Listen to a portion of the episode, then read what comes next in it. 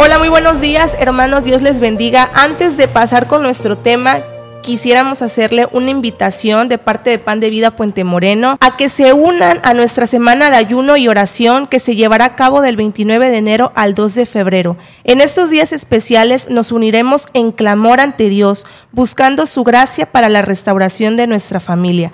Les extendemos la invitación a participar en los servicios que se llevarán a cabo de lunes a viernes a las 8 de la noche.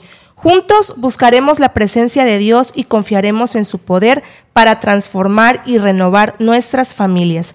Que esta semana sea un tiempo de conexión más profunda con Dios y entre nosotros, mientras perseguimos la restauración que solo Él puede brindar. Esperamos verlos allí listos para experimentar el poder de la oración y el ayuno en amor y unidad.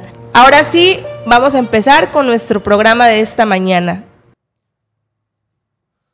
Hola y bienvenidos a este su programa. Hoy me vuelvo a levantar. Es un placer nuevamente estar con ustedes allí hasta donde están. Llegar con un mensaje nuevo cada mañana es una bendición para nuestra iglesia Pan de Vida Puente Moreno. Y nos gustaría que si aún no lo has hecho, te suscribas a nuestro canal, que te suscribas en cualquiera de las plataformas para que recibas todos los días un mensaje nuevo de parte de Dios. El día de hoy me encuentro con Rosy. Hola Rosy, ¿cómo estás?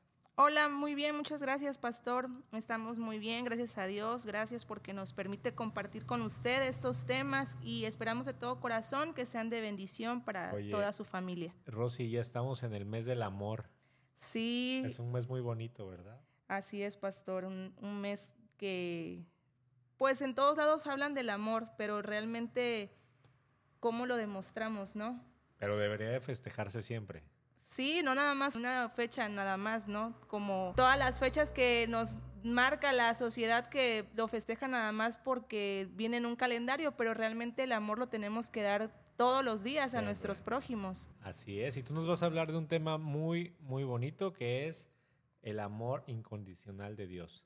Así es. Para empezar con este tema, me gustaría que nos diéramos cuenta cómo la sociedad, como le estábamos platicando ahorita, cómo la sociedad nos orilla a tener ese tipo de creencias. En, este, en esta ocasión, la sociedad nos hace sentir que el amor incondicional no existe. Cada vez que, a medida que crecemos y nos involucramos más, estamos dándonos cuenta que vivimos en un mundo competitivo y moderno y nos quiere inculcar esta idea errónea de que el amor incondicional no existe. ¿Por qué? Porque todos estamos sumergidos en una época donde las personas constantemente están midiéndose unas a otras por sus bienes materiales, por sus talentos, por el número de relaciones interpersonales que puedan tener, su fama, su capacidad de influir sobre otros. Es un mundo que cada vez más y más se rige por el aspecto material y echa a un lado la espiritualidad de los hombres. Pero, querida audiencia, Jesús, Él sí nos ama sin importar nuestro triste pasado nuestra raza o nuestra condición social o física, no importa incluso nuestra conducta. Él nos ama y nos perdona sencillamente porque hemos creído que es nuestro Salvador y que ha derramado su sangre por nuestros pecados. Y como en Mateo 11, 28 nos dicen las Sagradas Escrituras, venid a mí todos los que estáis trabajados y cargados y yo os haré descansar. Muchos cristianos llevamos años en la fe y aún el enemigo viene a interponerse hacernos dudar sobre el profundo amor incondicional de Dios. Y son tantas las heridas que nos han producido este mismo mundo de amor condicionado que es difícil aceptar y creer con total profundidad en el amor incondicional de Dios. Pero Jesús nos ama sencillamente porque somos hijos, seamos malcriados, desobedientes o infieles. Él nos dice que aun si fuéramos infieles, Él permanece fiel. Él no puede negarse a sí mismo. Eso lo dice segunda de Timoteo 2, 13. Y el toque del amor incondicional de Dios y su gracia es irreversible y es la que nos transforma esa, nuestras vidas para siempre. La seguridad eterna del amor incondicional de Dios puede sanar nuestras heridas e ir dando certeza plena cada día más de un amor que no tiene nada que ver con el orden terrenal de esta vida pasajera. Queridos hermanos, Dios es amor y este amor será el motor impulsor para nosotros amarle y para poder sentir con más seguridad que somos sus hijos y recuerden que Dios es amor. Así es, Rosy. Fíjate que una frase que me gusta mucho es que Dios te ama aún en el peor de tus días, aún cuando no te quieres levantar, cuando no te quieres bañar, incluso cuando no te quieres lavar los dientes.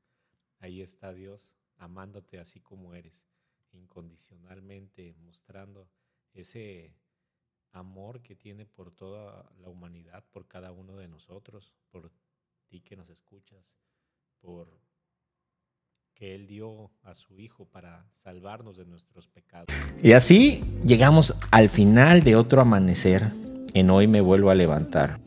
Recuerda, cada nuevo día es una oportunidad para levantarte, renovarte y acercarte más a Cristo. No importa lo que te espere hoy, siempre hay esperanza en Jesús.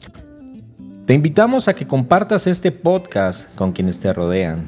Juntos podemos construir una comunidad que encuentra inspiración y fuerza en la palabra de Dios.